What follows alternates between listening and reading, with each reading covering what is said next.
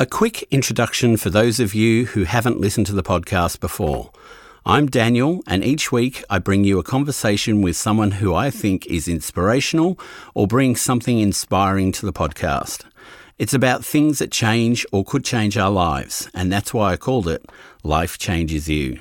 Listen to the range of topics around psychology, mental health, and inspiration, and find out how life changes you. Hello and welcome to Life Changes You. I'm Daniel. I hope you've had another great week. We all seem to have great weeks at the moment, which is really positive. Today, my guest is all the way from the USA and I think New York, but I might be wrong. He'll let us know in a minute. But he has written two books, is a celebrity happiness coach, a speaker, and a positive psychology expert. So, would you please help me welcome Rob Mack? Hello, Rob. How are you? Hello, Dan. I'm great. Thanks so much for having me on. Uh, I did live in New York for a little while, so that's true. Uh, I live in Miami and LA now. I split my time between the two cities, but uh, yeah, all the way from the United States here. Wow. Uh, well, it's so good that you could come on and thank you so much. You know, like I, I, always send things out to people and say, hey, would you like to come on? And I must admit, I've only had two that have said no. But when, when you said yes, I was really excited because I'd seen your books. I hadn't read them. But then, as I said to you before we came on, I read your Happiness from the Inside Out last week and I absolutely loved it. It's a really easy read and there's so much in there that could help people, isn't there? Oh, I appreciate that more than you can possibly know. Truly, you know, I when I wrote that book, I really wrote it for myself, and I never imagined anybody else would ever want to read it, let alone that they would actually follow through and you know execute against reading it. So, uh, thank you so much. It means the world to me that you say that. Oh, look, it, it, was really easy to read, really easy to understand. And I love how you incorporate your story and your background into everything you put forward. There's some brilliant chapters in there. And I think anybody who is feeling like they're not particularly happy or they want to be happier, reading your book will give them sense and direction of where, where they can be by just doing the simple things you offer up. You know, it's not like a textbook where, all right, I need to write this down and that down, and oh, God, can I remember that? It's so easy to follow what you're talking about. Oh, that was the idea. You know, I mean, I think it helps a lot that in writing the book, I was really just sharing what had worked for me. And so I wanted to keep it as simple and as practical and tactical and relatable as possible. Um, so you sharing that is confirmation that I and the fantastic team we had uh, did a pretty good job of keeping it simple and keeping it uh, relatable and, and, and useful. All right. Well, do you want to give me a little bit of background about yourself? I mean, I know now because I've read your book, but for those who are listening, to, to know where you came from, what you've done, and why you got to where you are now. For sure. So I, you know, I'm a happiness coach, as you mentioned, but I am in some ways the unlikeliest person in the world to be a happiness coach because I was so unhappy for so long. I mean, yeah. I was convinced that I would be unhappy and depressed for my whole life. You know, I remember being stressed out and anxious and self-loathing from a very early age. My first memories at six or seven years of age were being just remembered being depressed and uh, self-hating and uh, so anxious. And I always thought I'd grow out of it, Daniel. You know, you think that eventually you'll get some friends, maybe I'll make some friends and maybe I'll do well in school, hopefully, and I'll do well athletically. I want to be a professional basketball player. Maybe I'll accomplish this dream I had of being in the NBA. Yeah. You know, most of those things happened. The NBA thing didn't happen, but everything else happened. And I eventually made good money and I had a good consulting job and I had a you know wonderful girlfriend and I had some friends and I had health and I just kept getting more and more depressed as a result of it all. Wow. And it was quite perplexing to me. I didn't and couldn't make a whole lot of sense out of it.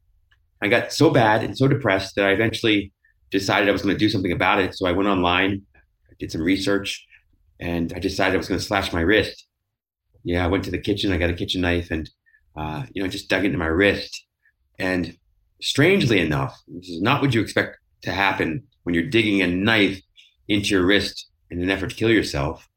I felt such inexplicable peace and uh, ineffable love and deep sense of joy, uh, the kind that I had never experienced before. So at that time, I decided I was going to postpone the suicide for like a couple minutes. it wasn't very long, you know, and I wasn't even committed to that. Honestly, I was like, oh, who knows? Maybe I'll make it 10 seconds or 30 seconds. I'm over this life. Yeah. But when I had that experience, it kind of shifted my perspective. And so from then forward, I began doing a different kind of research. I began looking up what happiness was, what unhappiness was, what depression was. And I began a journey down a path where I tried to understand what I had experienced when I had experienced this peace, love, and joy uh, in this moment. Um, but then I also just discovered an entire body of research out there, a field called positive psychology eventually. And my life sort of changed. It didn't change all at once. It was like two steps forward and a thousand steps back. It felt like every day. Yeah. Um, but slowly but surely, I sort of dug myself out of this deep, dark, depressing hole. And now I look back a few decades later, and I'm here talking to you about the whole experience, uh, and uh, it's pretty wild. Well, look, do you do you know what was causing you to feel that unhappiness so young? Was, was there something that was going on in your life at that time yeah. that that triggered that?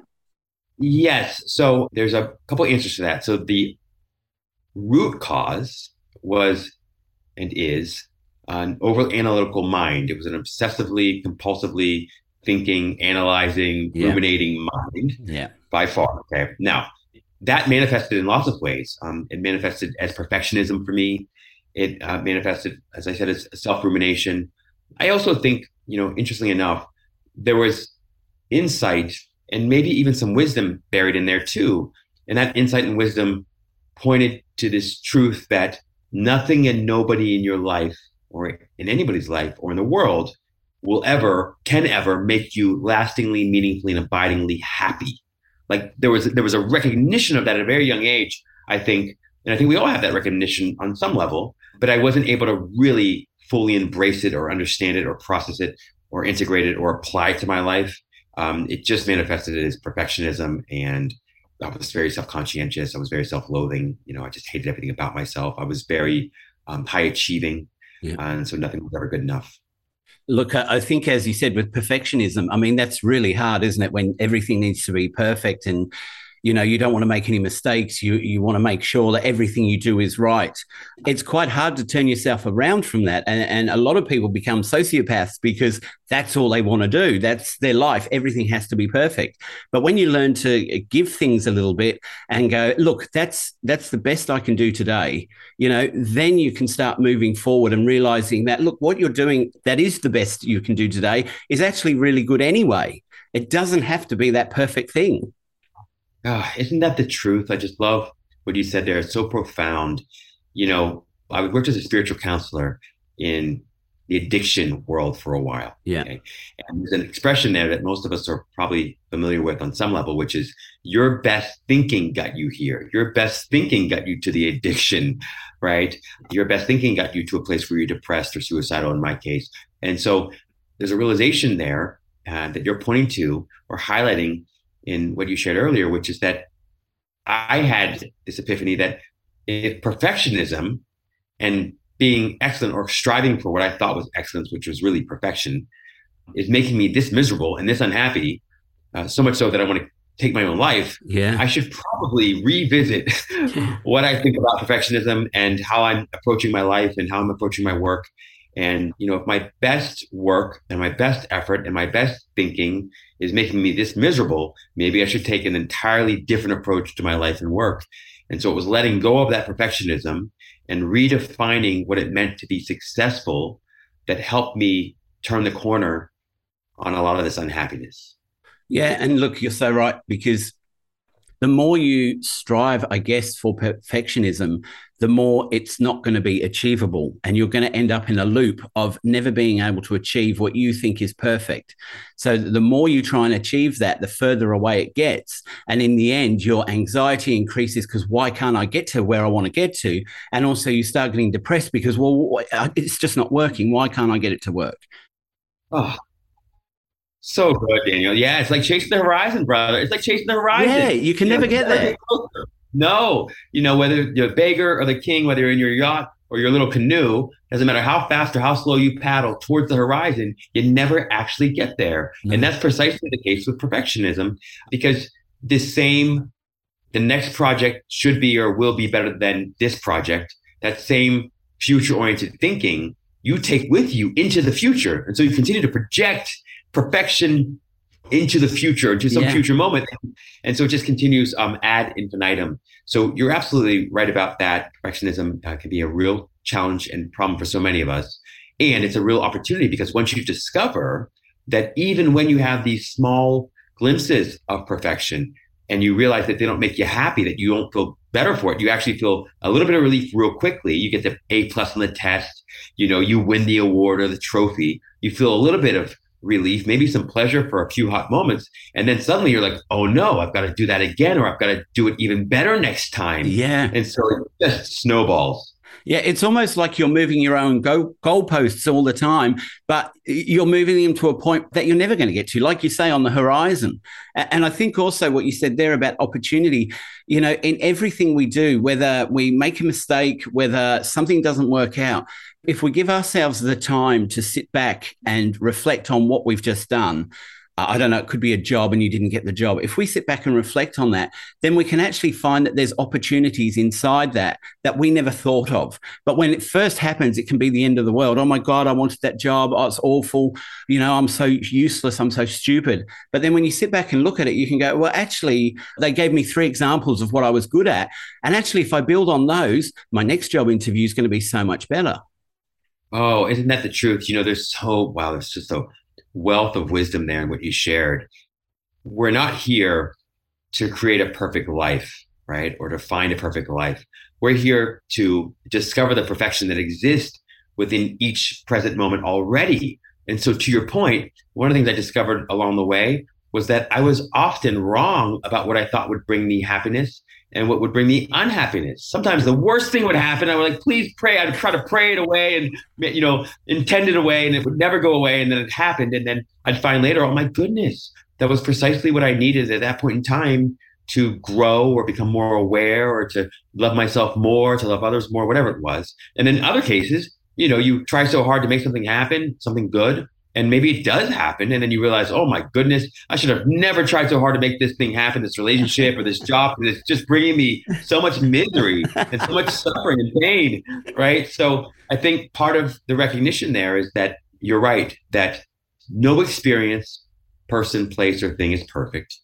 And yet every experience person place and thing has some level or degree of perfection sort of hidden within it meaning there's something uh, worthwhile. There's something rich. There's some opportunity there. There's something of value there. something salvageable in all of that. And if you can sort of mine for whatever it is in the present moment that you can get out of it, you find that very quickly, not only are you enjoying your life so much more, but as you relax these ridiculous standards that you have, these impossible standards that you have around what people should be, what you should be, what life should be, you also find that you're doing a lot better as well. So you feel better and as a result of feeling better, you do better and life goes better.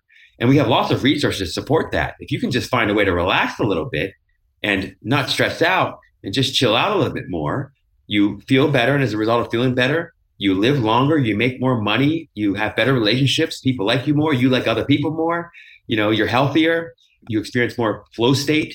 So, yes, um, in every way, when you relax and let go of these impossible standards that we all impose upon ourselves and others, we find that life becomes so much richer and so much happier. And that's what I really liked in your book was what you've just said there is that the more happy you become, the easier things become, the happier you become, your relationships become better. Because I just look, I'm going to give you a small example and I'm not going to make it big because people who listen to the podcast would have heard this story a million times. But I got fibromyalgia 15 years ago. And so I have pain every day, tiredness, all that sort of stuff. So, four years ago, I was out of work. I w- went for a new job uh, and I didn't get it. I went for the next job. I didn't get it. I went for the next job. I didn't get it. And all of them said to me, You're overqualified for the position you're going for. Now, what happened at the time was I was miserable. Oh, I can't get a job. I've got fibromyalgia. My fibromyalgia got worse. But now, when I look back, that was the catalyst that made me think about the the business I run now with my business partner, which is so much better than any job I could have ever done. I get results every day with the people I interact with. I love what I do, and coming to work makes me happy every day. You know, I've just had a week off, and some days I woke up going, oh, "What am I going to do today?" You know, whereas when I go to work, I'm like, "Oh, I'm going to work." You know, and I know a lot of people won't won't like that or, or will think that's a bit ridiculous, but I love my job. It's the same with podcasting. I love doing the podcast. I love speaking to people like yourself, and I learn so much from all these different interactions. But if I'd have believed what these people had said to me, well, they were saying I was overqualified, but at the time being sick as well, I thought, look, I just need a job. Now, looking back, that was the greatest thing that could have happened because it changed my direction. It changed how I thought. And I had a conversation with one of the women who said, Oh, you know, you'll, you'll leave and then you, we won't have you anymore because you'll go on to something better. And she rang up and asked if I wanted to take one of her participants. And I just cheekily said, Oh, do you know, I came for a job with you about four years ago and you said that, you know, I wouldn't stay. And she goes, You've proved me right. And I was trying to get a snide remark in, and she was like, You've proven me right. That's fantastic. That's fantastic. No, I just love that so much. I just so appreciate you sharing that story. I mean, that's precisely how I feel about this very long period of depression and then suicidal ideation and then the suicidal experience that I had um, myself was that, you know, the whole time I was really wanting deeply to know my purpose.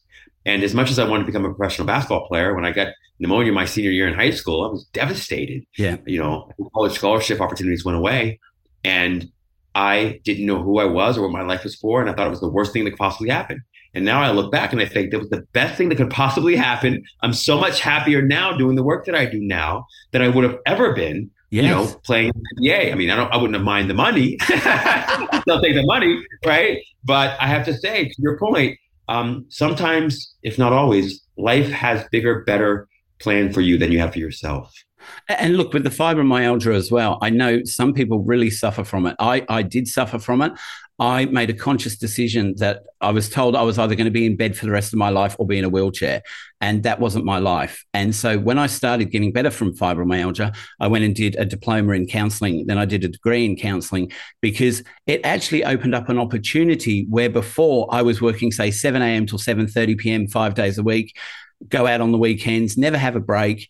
And when I was sick and I could only go back part time, it was like, well, I've always wanted to do counseling. Why don't I try the diploma? And then I went on and went on.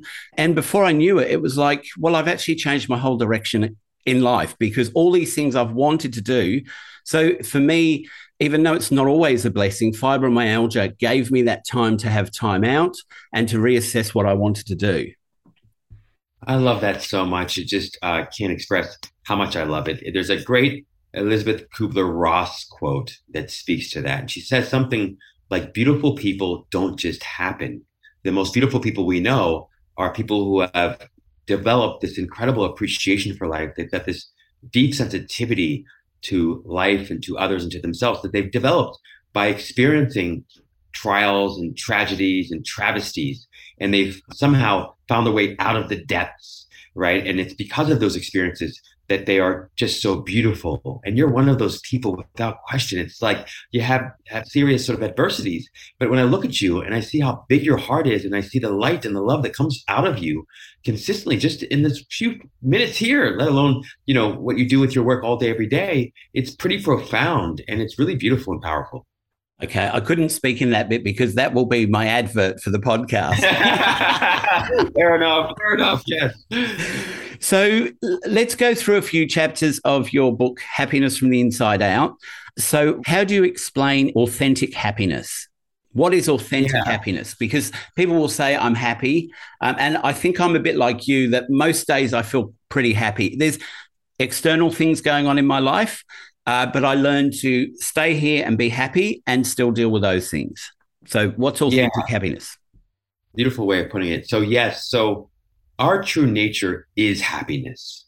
Okay. So, when we're being our true self, we can define that in a number of ways, but the true self, we're happy and we're happiness already. Okay. So, that's one way of talking about it. The other way of talking about it is from the other end or side of the coin, which is that we can't manufacture or synthesize happiness from the conditions and circumstances of our lives, no matter how hard we try. Yeah. Okay. So most of us try to extract happiness from other people, places, things, activities, conditions, and circumstances. And that does not work, at least not for very long. And when it does work, it only works very temporarily. And the happiness that we experience, we attribute to the other person or place or thing or activity or condition or circumstance. But the truth is that happiness is coming from us. Yeah. It's coming from us. Finally, we've come to a place where we achieved or acquired or accomplished what we wanted to achieve, accomplish, or acquire. And our mind is finally let go of this commitment to suffering that we call desire. You know, this commitment to suffering that we often call a dream yeah. or that we call goal. And so when the mind is let go of that, we feel this relief and we feel this pleasure. Well, that relief and pleasure is coming from you, and it's you getting a taste of your true nature, which is peace, love, and happiness. And so authentic happiness is not the kind of happiness that we fake. It's not also not the kind of happiness that we try to manufacture um, through other people, places, or things, that we try to route through other people, places, or things. It's the happiness that comes flowing uh, freely up from within the depths of who you are when you let go of everything that's blocking or getting in the way. Yeah. And look, something that uh, struck a chord with me when I was reading your book was about we shouldn't put the happiness into others. Like our happiness shouldn't be reliant on how other people treat us or and I went through in my head and thought about a couple of relationships I'd had. And I thought, you know, when I was getting into the relationship, I was so happy. When I, when the relationship first started, so happy. Then the relationship starts carrying on. I'm sort of happy. I'm not as happy as what I was. And then to get to the end, really, I realized that my happiness came from me. And so I stayed single and I'm happy. And maybe we're not all meant to be paired up with people, and that's okay. I have a great group of friends and family around me, and I don't feel like I need something else from anyone else because I feel like my happiness is created within me. Oh, we are soul siblings here, aren't we, my friend? It's incredible because that's that's the way I feel too. I love, you know, I love being in relationships, and I also really love being single. There's a meme somewhere out there. You've probably seen it. It says something like, "Oh, I hate being single. I only get to do what I want when I want, no matter what, anytime I want." You know, kind of thing. It's like, yes, absolutely. And there is so much wow to what you said there. It's, we could unpack that for days or for weeks a lot of the science supports what you said without question. In fact, it supports all of what you said, which is that most people, you know, get into relationships because they think relationships will make them happy or happier. Yeah. And what we know based on science is that when you get into a relationship, if you get married, you experience a small increase or bump in your happiness during that little honeymoon phase, the first few months, maybe a year or two. Yeah. And then you quickly return to your baseline level of happiness after that. And then for lots of people, they dip way below that. Yeah, yeah right? So clearly, I think most of us have been disabused, and you and I have, of this notion that other people can or will or do make us happy. Clearly, that's not the case. I mean, other people are great and we love them, but they're really horribly unreliable sources of peace, love, and joy. Well, look, when my dad was still here, he passed uh, a year and a half ago, but he would say to me, you know, I just want to see you in a relationship so that, you know, I know that you're going to be okay when I'm gone. And I go, but what are you talking about? If you go, I've still got mum, I've got my sister, I've got all my friends. I don't need a relationship to, you know, make me happy. And he's like, no, but, you know, it'll be someone to, you know, go through into your old age with. And I go, well, if I'm on my own in my old age, that doesn't matter. I'm happy. So, you know, would I rather be happier on my own or sad being with someone else. Not that all relationships make you sad. I want people to realize that. And I don't feel that. I just haven't met the right person, I think, that I guess I, I, feel like, well, I will give up my being single. And there is a lot more research coming out now, isn't there, about single people and that they are happier. And it's not necessarily a marriage that makes people happier. The more money from a combined income can make you happier because you've got more money to play with. But in actual fact, people who are on their own are usually stronger, more resilient, able to cope with any condition that comes to them because they've had to deal with it. That's right. I think we can see evidence for this, both to your point, in modern day science, but also in ancient wisdom, right? So even Buddha said, better to walk alone than with unhappy company, right? Or called unloving company. Yeah. The one thing I know for sure is that if you're going to be in a relationship, the most important thing you can do is choose someone who's as happy or happier than you. and the reason is, right, because the happiest person doesn't, unfortunately, pull the least happy person up it works the other way. The least happy person pulls the happiest person down in terms of happiness, right? So happiness shared is not just happiness added, it's happiness multiplied. But likewise, misery shared is not just misery added or misery divided, it's misery multiplied. Yeah. Right. So, you know, the most important thing you can do or take from that is that the happiest relationships consist of two independently happy individuals that who don't blame or give credit to the other person for making them happy. Yeah. Right? They take full responsibility for their own happiness. They each do that, and so then you get a relationship that is authentic and is not one that's full of projection. All right. How do we focus on the positive? I mean, I was asked years ago, why are you always so positive? And I said, well, because I guess when I see what you worry about, you worry about the tiniest things over and over again. And it could be 20 things that you're worried about. And those little things I'm able to just let go and go, look, they're nothing I need to worry about. And I know it's hard for some people to let go of things and, and there's more emotional attachment to those things. I guess I've been lucky enough to be able to just let them go. And also, I think when I did my counseling diploma, it just changed my whole perspective of life because I was someone who always thought in black and white. It's this or that, yes or no. And then I went to uh, a psychologist who helped me with a couple of my subjects. And she said, Do you know, inside that black and white, how many shades of gray in there? And I go, Oh, yeah. And she goes, So if you look at everything, there's so many opportunities in yes and no. Right and left, you know, you, th- there's lots of things you can look at rather than just going no or yes you just nailed it. I just love that so much. And you're right. It's um, really helpful to know the thinking errors that exist, right? All kinds of thinking errors that we all fall victim to, you know, catastrophic thinking, overgeneralization, black and white thinking, you know, and there are cognitive distortions that go with a lot of those negativity bias, confirmation bias, um, you know, behavioral confirmation, all these things. You know, the brain is wired for survival, not necessarily happiness, but if you survive, the chances of being happy, at least in these bodies, goes up dramatically, yeah, yeah, yeah. significantly. Right? It's important to be positive, and sometimes I think for some people, I will use the word constructive. You know, that constructive thinking is helpful. Yeah. Um, I remember at the beginning kind of having a knee jerk reaction against this word positivity because I thought, well, if it's true, I want to be realistic. And if things are true, then I should focus on things because they're true, even if it's not positive.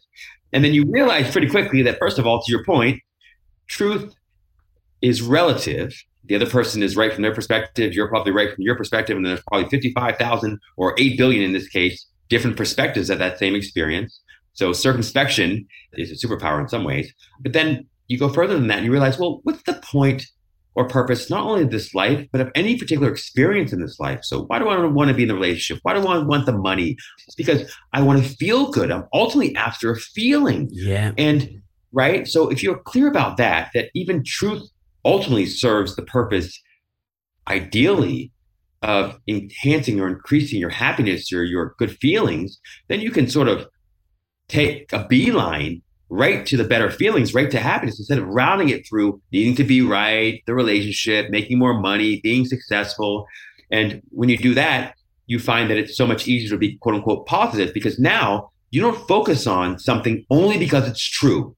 You focus on something because it's true and constructive, meaning that it helps you or supports you in you feeling what you most want to feel or achieving or experiencing what you most want to achieve and experience right? So instead of, for instance, saying it's raining, okay, we call that truth. But then what people usually do is they add a level of judgment on top of that, or storytelling or meaning making. They say, oh, it's a bad day because it's raining, yeah. right? But the positive or constructive way of saying it is, look, okay, you can admit that it's raining, but boy, do I love sunny days. I just love sunny days. I'm really looking forward to sunny days. Yeah. And these rainy days make me appreciate those sunny days so much more. What am I going to do on my sunny day? I start planning for it, right? So all of a sudden, this quote unquote positive or constructive way of thinking supports you in feeling what you want to feel so that you can achieve or experience everything else you want to achieve and experience. Wow, I absolutely love that. And I wouldn't have thought that you could have got a positive outcome out of a shitty rainy day, but make it that you think about sunnier days and what you could do on those days. What a great way to turn it to a positive. Yes, I've had lots of practice. you know, I think we both have. We both have, and I've tried it the other way, and it didn't go well. So yeah, I'm committed to this new way. That's amazing. I love that. Um, look, and you were talking about some of the unhelpful thinking styles, catastrophic thinking. I mean, that's something that I, I guess I can't remember ever thinking that way. But recently, I've had a couple of people, a, a guy in the UK who I'm doing some counseling mentoring to, and I was talking to him, and he's just like, "Oh, you know, if this happens, this is going to happen," and that. Blah, blah. And after about half an hour, I went, "Look, mate." Let me tell you two things. One, I think you think catastrophically. So everything is the worst it can ever be. And then the other thing was you want everything to be perfect. So there was perfectionism and catastrophic thinking. I go, so look, what I want you to do is just go away and have a look at those online and then we'll come back in a couple of days and tell me what you think. So he rang me the next day and he goes, Oh my God, you've just explained everything to me. I Googled catastrophic thinking. It's exactly what I do. Perfectionism. It's exactly what I do. How do we work on that? And I go, okay, so let's work out how we're going to work on that. He couldn't believe that just in one conversation, I got those two things. And he said, Oh, look, my wife is always saying, I always think of the worst things to happen. I'm never positive about things. It's always going to be doom and gloom. And I go, look, just having that half an hour, 40 minute conversation with you, I picked up those two things. And he's like, well, how did you do that? And I go, well, because I've learned about it and I've trained in it and I've, I've worked with people with it. So when you hear these things, you immediately go, okay, this and okay, that. And I mean, I guess for us, it is easier because we have learned this. So we know all these different styles. But it's amazing. When I first trained, when I first qualified, I found that I could never switch off my analytical mind. So I'm having conversations with people going, no, that's not right. No, you don't mean that. Yes, that sounds good. No, that's not right. And after a while, I just went, look, you've got to stop this because yes, you can do it, but otherwise, where do you get your downtime? Because all you're doing is analyzing every conversation you have. And my mum actually said to me one day, Are you analyzing me? And I go, No, I'm not today. And she goes, Oh, good, because we're worried that you're analyzing us all the time. oh, I've heard that before. I've heard that before. You know, when I would go on dates, they would always say, Are you creating a profile? Are you profiling me? Or are you creating a little, you have a little file on me and you're analyzing me? And I would always say, no, trust me, I'm so lost in my own thoughts about everything that I have no time to analyze anybody else, right? It can become an addiction. Thinking, overthinking can become an addiction. And any of these thinking errors can become their own addiction. And you're absolutely right about catastrophic thinking, uh, especially. That was true for me, for sure. I fall victim to sort of probably all the thinking errors. I know I did. And, um, you know, what I discovered to your point, first of all, awareness or education is everything. Yeah. The second thing I discovered was that I could use um, even the catastrophic thinking to my benefit and advantage because what I realized is that if I played it all the way out, no matter what I played it all the way out, yeah. the end result was always the same, which was death. Okay. Yeah. So I knew that if I could make peace with death, that I would then be able to make peace with anything else that happened leading up to death, essentially, yeah. right? Yeah. So as I worked on that, I began to discover how useful it is to think catastrophically if you can do so constructively, right? Yeah. You've got to find a way to make peace with the worst case scenario. So that was pretty helpful for me. I think it was Buddha also said something like, your only problem is that you think there is time, right? So that's both literally and figuratively true. In other words, most of us assume that we have another day or another hour or another five minutes. Who knows? You might not. So you better live now. That's yeah. the first thing. And if you're living in your head, you're not really living.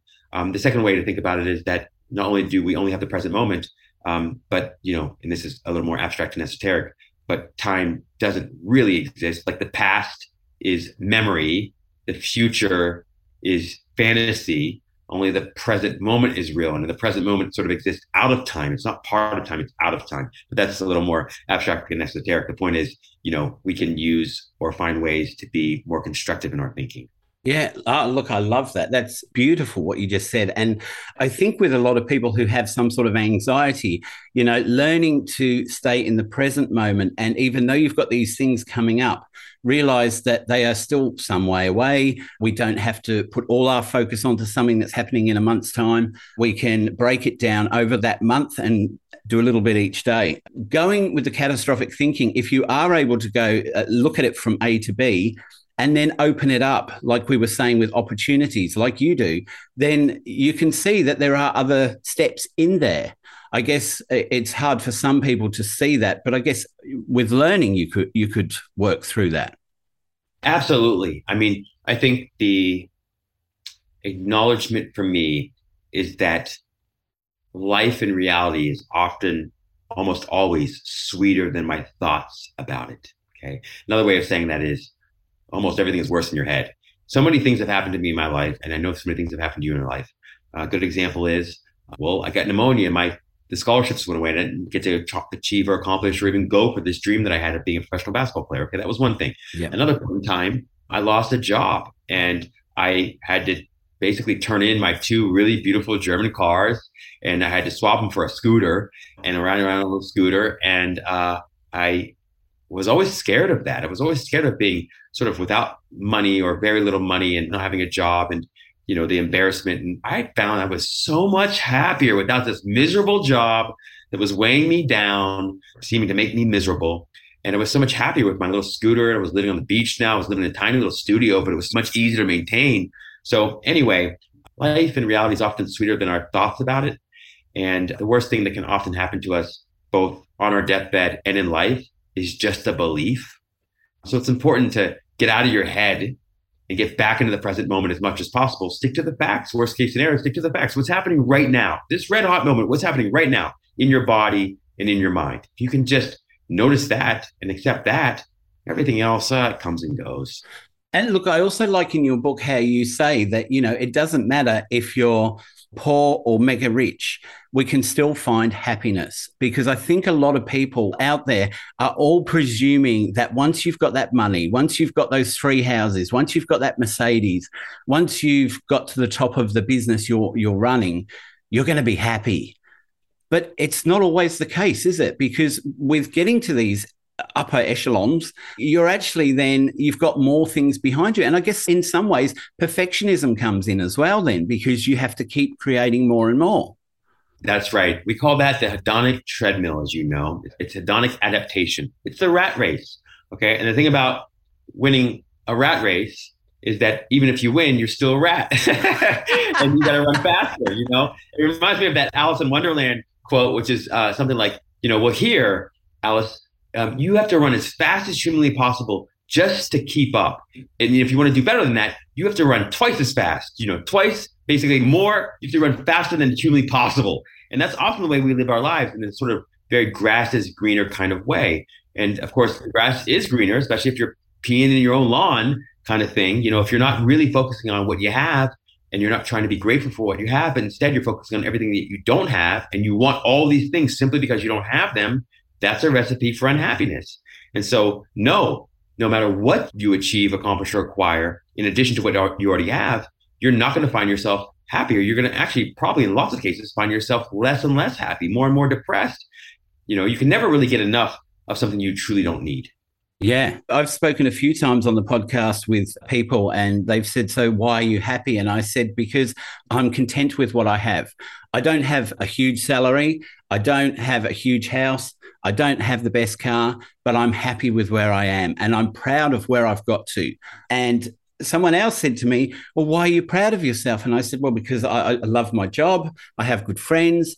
I love doing the podcast. I love where I am in life at the moment. And they said, Oh, I don't know if I could be proud. And I'm like, but you should be proud of everything that you've achieved, whether it's big or small or bad or good some of the things that have happened in my life that have been really bad or, or tragic, uh, at the time you feel like you can't move on from that. And sometimes if it's a death, you feel like, oh, it's too soon to move on. But we have to renegotiate in our head what's happened. And we have to realize that if we stay there in doom and gloom for five months, six months, two years, 10 years, where does it get us to? Because then in those 10 years, we've still got to go, okay, well, I have a life to live and I still have to live it. We can move through these things. It's not always easy, but we can find a way. It's looking for those opportunities to grow and move out of those things and to also see your life as happy. I mean, I wake up feeling happy, even though I've got some illness, but I still go, okay, what can I do today? The worst days for me is when I've got a day off because I don't have anything planned. you, you nailed it. That's why my mom says she doesn't like to sit still. And I always, oh, I just wanted to rest sometime and relax sometimes. She's like, oh, honey, I don't want to do that. I'd like to stay busy. If I stay busy, then I don't get caught up in all the thoughts and crazy ideas in my own head, which make me so unhappy, right? You know, and it makes sense, and that's true. And you nailed it too. I love what you said there, which is like, what you appreciate appreciates. So what you appreciate increases in value. And we know that that's true. That if you can find a way to appreciate and feel truly grateful for what you have, not in a moralistic way, but in a way that you genuinely feel happy with it, you're content with it, you're enjoying it, it tends to grow. You know, you tend to manifest more and more money or opportunities or relationships in time. And it sounds sound, kind of counterintuitive almost, right? It's like, well, how can my wealth increase or my relationships improve if I'm constantly looking for things about that relationship now or the or the lack of relationship now or the little bit of money I have now to appreciate how can that possibly work? But it does. When you feel better, you do better and life goes better. And it's such an important thing to remember. If you can just find a way to feel better, you'd be surprised at how life improves itself and you will even improve yourself without the time, energy, and effort that you're accustomed to. Look, I, I spoke to a guy in the podcast in the last season, and he just started up this new business called Mind Muscle Pro, which was about uh, people who had uh, mental health issues to look for something physical that they could do. And it might be aerobics, it might be uh, walking, because he said at 14, all he thought about was suicide because he hated his life. A friend said, Come to the gym. And he said, And then I started liking the gym. And rather than keep being pushed with medication, I was finding a natural release. He said, And so that's where we work, which is slightly different. And I, I like people who think outside of the box of just sitting inside a psychologist's or counselor's office because there's so many people out there that they don't fit into that box. And I don't know why we haven't thought about this earlier, but a guy during COVID said to me, Oh, you know, I, I didn't know how to run my counseling business because uh, I couldn't have anyone in my in my studio. And then he realized that he could take them on a walk. So he'd go on hour walks with them and do his counseling outside. He said the only drawback from that was after a six hour day of walking for six hours, he was absolutely knackered. I bet. I bet. Worn out. Yeah. Yeah. It's so true. There's a quote um, I love, and uh, you'll appreciate this being in the psychology space. You know, um, psychology is fantastic. It's a great tool. Yeah. Um, but so, psychology also uh, sometimes is the disease itself for which it pretends to be the cure. So, in other words, you know, it's great. We want to go into the past. We want to heal stuff if we can and resolve those unresolved issues. But also, you can spend so much time beating the drum of what's gone wrong in your life and what's going wrong in your life now that you won't find solutions.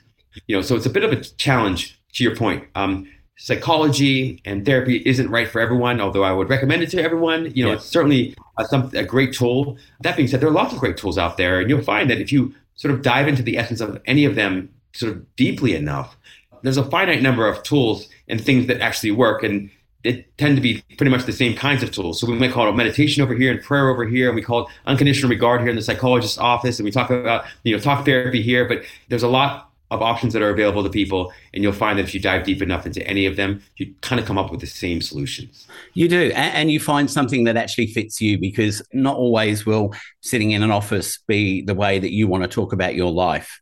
Look, Rob, Brilliant, absolutely brilliant. I've loved speaking to you.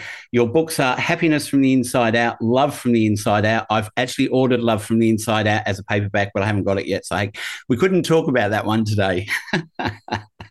but um, look, so many great points. I, Go on. No, I just appreciate you so much. You don't know, Daniel. You, really do radiate such beautiful, brilliant love and light, and you're full of so much wisdom. And this happiness that just comes through you is so contagious. Um, so I'm so grateful, and I feel so honored to be in conversation with you. Ah, look, you know, um, Thank you so much for that. Uh, I'm not one to take compliments very often. I've noticed. I've noticed. That's why I keep feeding them to you. but as I said, anyone who wants to read this book, it's an easy read. You'll love it. You'll get so much out of it. I think it was what 250 pages, maybe 300 pages. Uh, that was on my iPhone that I read that. So um, not that I read it was that many pages. That's how many pages I read. Um, and I think everybody should read it and get something out of it. It's a really great book. It's really easy to to see what things are going. I, I did find in a few chapters, I was like, well, I do that anyway. And then I thought, well, that's actually good because if you're doing it already, it shows that he's telling you what you should be doing. Yes, Daniel, you make such a great point there, which is that, and that was the intention with writing the book too, is that most of us are already overwhelmed with too much to do. Okay, with too much to do. And I think simple is profound, and the most profound things are the simplest things. And so it's important to remember that lots of the stuff we already know. It's just about applying it and yeah. applying it consistently and applying it enjoyably if possible. And so, if nothing else, the book is encouragement and it's inspiration to do that. And I think to your point too, lots of folks will find new things there. Um, but it won't be overwhelming. It's an easy read and hopefully an enjoyable one. And look, there's a few aha moments in it where either you go, "Oh yes, I already do that," or you think, "Why didn't I think of that in the first place?" You know, so it's really good. I'll put the uh, links to your um, to your books on uh, the show notes, and I'll also put your website on the show notes. Uh, I'll also put your Instagram handle because that's where I found you. And it's really good Instagram. I find a lot of people on there, and I like it when you do those little, uh, I don't know, like 30 seconds, a minute positive update. It's really good and it, gets you through the day. Oh, I so appreciate that. You know, it's taken so much encouragement from friends and family for me to do that because I just, I, you know, like this kind of conversations I just love, but I don't necessarily love hearing myself talk. I'm kind of more of a, I'll read stuff and I'll just find things that other people say so interesting. And so I'm a listener. Um, but I had friends and family say, Rob, you know, you should just share that on Instagram or something. And I said, oh gosh, I don't want to do it. I just feel so narcissistic doing that, you know. And then after a period of time, I started doing it. So thank you for the validation and for the encouragement and the kindness and support there um, because it keeps me going. Ah, look, uh, we need you to keep going because there's not enough positive happiness people in the in the world, and if that's what you're creating, that's what we need more of. And it was it was so brilliant to talk to you, so insightful, so just so many things popped into my head as we were talking, which you regenerated that I'd forgotten about. So it's just brilliant. Oh, that feeling is mutual. It takes light to recognize light, my friend, and uh, you are truly a gift. It's amazing how when you connect with someone at soul level, how much inspiration just comes through that you either forgot about or that's brand new that just resonates you know with you at such a deep level. So hopefully that's the experience that your audience will have and i know that's the experience that i had so thank you. Oh look thank you so much. I'm sure they will. And uh, you know you, you should follow uh, rob on instagram rob mack and you should definitely read his books. If you only read the first one happiness from the inside out you'll definitely change your life around. Thank you so much rob. Lovely to speak to you. Thank you. My pleasure. Bye-bye well, that was another episode of Life Changes You. If you liked it, please share it with your friends and share on social media and subscribe. Remember, you can follow us on Instagram and watch live conversations on Wednesdays and get daily updates. You can also follow the YouTube channel and watch live conversations and listen to the podcast from there. Keep sending in your emails and messages as I love reading them and interacting with you, and I'll always respond to you.